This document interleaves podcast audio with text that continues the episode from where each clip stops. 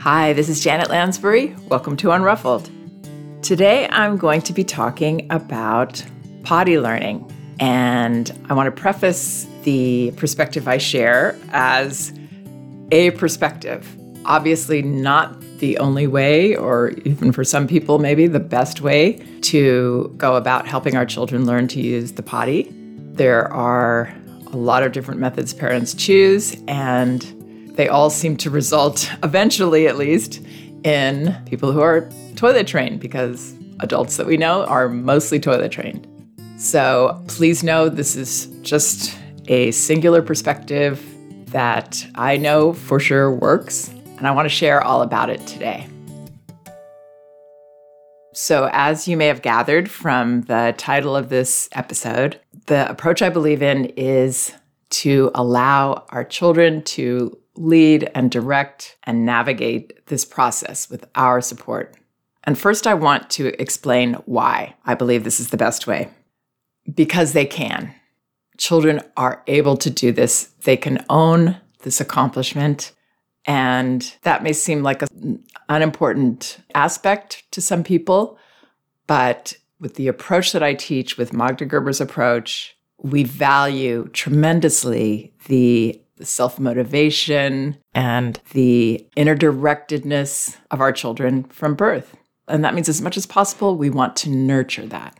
We want to allow them to do the things that they're able to do right from the beginning. We want to try to hold space for that, encourage that, so that children can continue to believe in themselves, that they are capable, that they can accomplish not just the things that we want them to, but the things that they innately want to do.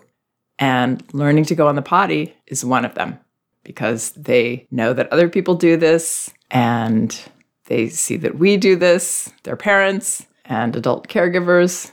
They will naturally want to achieve this on their own. Accomplishments build on themselves. So when we allow our baby to be the one to decide to reach for and eventually grasp a toy rather than putting it into their hands, one day, maybe they don't do it in the manner that we would wish, or maybe they don't pick up the toy that we think they should pick up, they pick up another one. But eventually they do this. And every one of those experiences builds self confidence, encourages them to trust their innate competence, and encourages us to as well, because we see that our children can do things because we've held space for that and not done everything for them ourselves. And we will see again and again, oh, wow, my child can do that too.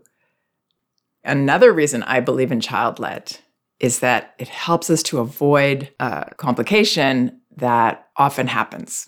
Well, I hear about it a lot because the parents reaching out to me, a lot of them have experienced this issue where they tried to help their child make potty training happen and their child resisted. Sometimes parents don't even realize that their agenda is being felt by their child. Maybe they aren't talking about it a lot, but the child is sensing that they want them to potty train.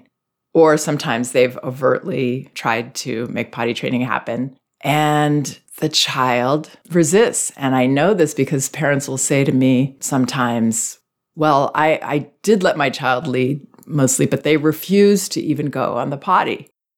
When somebody uses the word refuse, it connotes that a child has been asked to do something or feels the parent wants them to do something. Otherwise, they couldn't refuse. So, what happens is that children, as they're becoming toddlers, and some get this even earlier in the infant months, they're beginning to individuate as separate people from us. That is part of their healthy development as people is to want to be more independent, want to do it themselves, want to see where their power is. And so when we're trying to help a child potty train in those toddler years, which is when it's commonly done, then our child has this natural urge to resist us. That's why toddlers are famous for saying no, acting in ways that we don't want them to, not doing what we ask them to do, not, quote, listening, making their own decisions about whatever the rules are, if they're going to follow them or not. That's healthy for them to be that way. And when we're trying to potty train them, we're playing right into that without meaning to, that need for a child to resist. So now they're resisting us, not because they don't actually want to potty learn, but for the sake of resisting us. As a toddler, I want to be my own person. If you tell me or I sense you want me to do something, I want to do the opposite. It's a healthy developmental impulse in me. So, toilet training can bring that on in a way that frustrates us as parents. But if we allow a child to completely own and lead this process, then they're not going to resist us there. They're going to resist us in other ways, but not in this one. So that won't get in the way. There won't be emotional power struggle issues that impede the process. The third reason why I believe in child led potty learning is that, in my experience, it's much easier. And I'm all for easy, I'm all for effortless. We have too many things to do as parents as it is. The toddler years are exhausting, emotionally exhausting, physically exhausting for us. It's it's all happening. There's a lot going on. And as I said to a parent I was consulting with, if we can take the poop off of our plate that's one less thing, right? That we have to deal with how our child is potty learning. But what it does require of us is a different kind of challenge. So we're not challenged to try to figure out how to get our child to do this and get our child to do that and how to make it happen. But we're challenged in an emotional way to let go and trust. I talk about this a lot on a lot of different topics around children because it's not easy. I talk about it a lot because it's difficult. I know it's difficult. You know, it feels like we're letting go. How can we really trust this person to do something when they're that little? And what if they don't? And it's challenging. But that is the challenge that I recommend around toilet learning to really not just say to ourselves that we're not going to push it, but to really believe in our child. They will do it just the way they grasped that toy that they chose to grasp when they were ready to just as they walked, just as they started talking, they can do this. So, those are the three reasons because they can, and it's so healthy for them to achieve autonomously. Two, because we don't want to play into toddler resistance if we can help it. And three, because it's less work for us, less confusing for us to try to figure it out. Okay, now I want to move on to how. How do we do this? Because trusting our children and them being able to accomplish something does not happen in a vacuum. And that is very true with toilet learning. What our job is, is to nurture the environment that encourages children to not only achieve for themselves, but to feel comfortable about their bodily functions and understand them the best, most organic way to do that is the way that we diaper change with a baby. Do we slow down instead of distracting them? Do we invite them to pay attention to what's happening with their body parts, using the real names for body parts? Being careful not to teach children that there's something gross or awful or smelly or disgusting about their bodily functions even if we think that's true, imagine how that feels to a child when now they're expected to go in the potty. They can have shame around their feces and their, their urine. They can feel fear around letting this go, letting this out, because people have reacted to it in a way that was negative. So I would take care in the words that you choose, in your attitude. In a way, we have to be kind of professional about this aspect of caring for a child. The way a nurse caring for a very elderly, incontinent adult would treat that. They wouldn't say, oh, this is so gross and smelly, right? It's really important with children. If we want them to have a healthy relationship to their body and their bodily functions, we don't want shame and fear to get in the way. So, normalizing and that's something that we cultivate beginning with our newborn.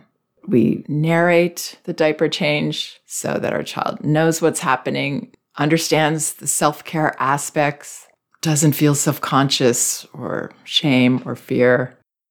And then communication is a big part of this process all the way through. Again, starting with your baby. And then also noticing signs of readiness, which doesn't mean that we jump on it and say, okay, now I'm going to train you. You're ready. I mean, it doesn't mean that with this perspective anyway. It's for our own information. Magda Gerber used to say there are three ways that children need to be ready physically, they need to be able to hold in their bodily functions until they can get to a potty. So that has to happen. Then cognitively, they understand what the potty is and what to do. And then emotionally. And that's the one, again, where it can backfire with parents. If the child is emotionally in that period of resistance and the parent is nudging or pushing them in a direction also, emotionally, it can be tougher if there have been emotions created around these experiences of diaper changes and things like that. So that one gets in the way most often. But yeah, just understanding that those all have to be in place and that we can't rush developments and that this, like many developments, is not a linear process. So for many children, there will be times they want to go on the potty, and then maybe there are stressors or challenges in their life, feelings that they hold back again, and they need to be in diapers again for a while. You know, they've moved houses or there's a new baby or something. It's common for children to have this not be a direct linear process. So, if we can understand that as parents, then we'll worry less and our expectation will be in line with what's actually going on. I would, at some point with your child, um, when they're probably around one and a half, or at least on their feet walking, I would get a small potty and have it in your bathroom. I wouldn't have it out in the playroom and have it be a toy that children do whatever they want with, like the other toys that we have in their play area. It has a specific purpose. It's in the bathroom. It's just there. We don't bring focus to it. We don't put pressure around it that here's this thing and now we want you to do this. We don't have an agenda. It's just there. So that when our child wants to experiment, they can. And then I would say to my child at some point, especially if they're starting to show signs that they're telling me ahead of time that they are moving their bowels or have to urinate, then I would say, it looks like you're telling me you have to pee, or it looks like you have to pee. The potty's there. If you ever want to try, I'll take you there. Or we might even say, Do you want to try the potty? But this has to be the most open ended, I totally trust you and I really don't care subtext. Because again, there are children that are very, very sensitive to our tone, our agendas, and we don't want that to get in the way. But I would make it clear at some point that you're available to help anytime your child wants to try. And I would do that probably even before two years old. You know, as soon as I got the potty, maybe I would say, if you ever want to use the potty and you want help, let me know. And then I would drop it, not just with my child, but with myself. And what will happen is our child will want to try it one time and maybe run off on their own and do it, or we're there but there'll be a time that they do it, that they pee in the potty. And I know some advisors recommend doing a big hoopla around that and a big celebration. I wouldn't because, again, that can read to a child like, I'm so happy. This is about me. I'm relieved. I'm excited. And it can be distracting for a child and it can take them into resistance mode, maybe, and also it just kind of takes ownership of the experience from them. It becomes more about us and how excited we are. I mean, we can be we can be excited, but I wouldn't have a big to do. I would say something more like, "Wow, you went on the potty this time. How did that feel?" Or "That's pretty cool, right?" Whatever words you would use, but just a mellow, authentic, connected response more interested in what our child's thinking than how excited we are. And then I wouldn't, again, see that this is now done and my child's going to do this every time. I would know that might just be an anomaly for now, and we'll see. Keep letting it go. Not bringing it up every day, not bringing it up even every week. You know, at the most, offering it when your child seems to be needing to go, then you could say, Oh, do you want to go on the potty? Or if you ever want me to help you with your diaper, um, or if your child is in a pull up at this point, maybe let me know and I will give you a hand. But I would use that very sparingly. But then there's a point when your child is doing this regularly.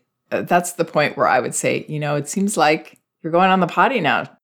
You want to wear underwear instead of diapers? And they would probably say yes to that. What can happen sometimes with the parents that I hear from is that they bring up the idea of underwear, and then our child senses our excitement about that. So they want to wear the underwear, but they're actually not ready to wear the underwear. And the parent feels understandably like, oh gosh, I don't want to discourage this underwear thing. But at the same time, they're having accidents all over the house. But I don't want to say no to underwear if my child's asking for it. That right there is where a boundary needs to be, in my opinion. That we say, not because it's a punishment and you've stepped back and now you have to go back into diapers, but it's my job as your parent to help you stay comfortable. So we're going to keep the diapers on you so you don't have to worry. I don't want you to have to worry about going on the potty. When you're ready, I know you'll do it. I believe in you. So, a very honest, caring boundary. And again, if we stay in letting go mode, then we won't find ourselves in these little traps where now we're excited. And, you know, it can also happen that our child says, I want to sit on the potty. And we say, okay. And and now they're sitting there and sitting there and sitting there and want us to read them books or do all these things. And we're feeling like, oh my gosh, I don't want to discourage this. So I'm going to, I've got to do this, right? I've got to like hang out with my child for half an hour in the bathroom when they want me to, or before bed, or whatever it is. But the reason we get stuck there is that we're so afraid that this is a delicate process, which it really isn't. It's only delicate in the emotional areas. But when our child wants to do this, they'll do it. No reasonable boundary that we have will get in the way of the process. So we don't have to worry that if I do something reasonable, like say, okay, let's go to the potty for a few minutes and let's see. And then we say, you know what? I think you can try again another time. Just let me know. No pressure, but being reasonable, not feeling hamstrung that we've got to make this happen our child's way, however they want it to. That's where the boundaries have to come in. Because if we look at why we're getting stuck there, it's because we're afraid or that we really want this to happen so badly that we're willing to do anything. And our child will feel those exact things coming from us, and it won't be helpful. And another thing that can get in the way sometimes is if we generally struggle with boundaries, like I definitely did in the beginning with my daughter, but some people kind of set me straight early on, so I was I was getting it and one of those people was Magda. And so I can understand how it happens, especially with the approach I teach that is follow the child, let the child lead, and the parent lets the child lead everything and doesn't understand that the child leading is in a context of boundaries predictable, solid boundaries that the parent has. If those boundaries aren't in place, that actually holds them back in developments like potty training. It's harder if they feel like they don't have that security of those rules and boundaries around them. So sometimes that's why delays are caused. Other times, I would check out physical reasons. Dr. Stephen Hodges was on my podcast and he talks all about some kind of surprising physical things that can be going on with a child who's very delayed toilet learning or having accidents. So I would check that out. Let's see, let's cover some of the other issues that come up. School. I want my child to go to this preschool and they have to be potty trained. What do I do? I've got to make it happen. Well, early childhood educators who understand child development, which they all should, know that this isn't a hard line between children who can and can't go on the potty. It's a process. Again, not a linear process either. So I have found that most schools are a little more open than they may present themselves to be. But if the school absolutely isn't, or this care situation, and you really need your child to go there, I would consider a couple things. One, I would consider if you could do less hours, because oftentimes, even a child who is potty trained will hold, especially if they didn't come to potty training of their own volition completely. They will hold while they're at school. So, while that may be okay for a few hours, we don't want that to be for the full day, ideally. If you're really concerned and you need to make a deadline in terms of your child being potty trained, I would still, instead of trying to make it happen or coax it to happen or use rewards and bribes and all of that stuff, pitting yourself against your child, we accidentally do that when we use those kind of tactics. It's a kind way of doing it, but we're still saying, okay, I want you to do something for me. So I'm going to do something for you. And it becomes about us. But what we can do is still work with our child on the situation by being very honest and open. And then we still have to let go and trust. But I've seen this happen with so many families. First of all, who are projecting six months ahead, and that interfered with them being able to trust. And then because of that, they got in the way of something that probably could have happened with trust their child doing this at their own volition. I would partner with my child on this and say, there's this play school that we want you to go to, and maybe our child gets to go see it. We think you'd have so much fun, that you'd really love it. The only thing about it is the children there, they go on the potty. So we would love to try to help you go on the potty so that you can go there. So please let us know if there's anything we can do that would help make it easier for you at that point, I would still let go. I know it's going to be very, very scary to let go, but that's the best chance that we have, I believe, of getting what we want and still allowing our child to reap the benefits. Now, let's say that we have been leading toilet training. I hear from a lot of parents who are having difficulties and it's not working and their child seems to be resisting. What can they do to turn this around? And really it's it's simple. Let go. Trust your child. Let them know honestly that you realize that you've been trying to get them going with potty training, but you realize that they are totally capable of doing this. You know they will when they're ready. Just please let me know if there's anything I can do to help. And that's it. But really letting go, not just saying the words, really trusting so I think I could do a whole series on this topic because there's a lot to say, but I'll just leave it there for today. Again, this isn't the only way, it's the way that I believe in 100%. Thank you so much for listening. For more, please check out the posts and all the podcasts on my website. They're all categorized by topic, and you should be able to find whatever you're looking for. There's many of them there. I have a piece called Three Reasons Kids Don't Need Potty Training and that will fill in some things that I talked about today. Also, if you're not aware of my books, please check them out. They're bestsellers on Amazon No Bad Kids, Toddler Discipline Without Shame, and Elevating Childcare A Guide to Respectful Parenting. They're available on audio at audible.com, and you can get one for free by using a link in the liner notes of this podcast. And if you find this podcast helpful, you can help it to continue by giving it a positive review on iTunes and by supporting my sponsors. Thank you again we can do this.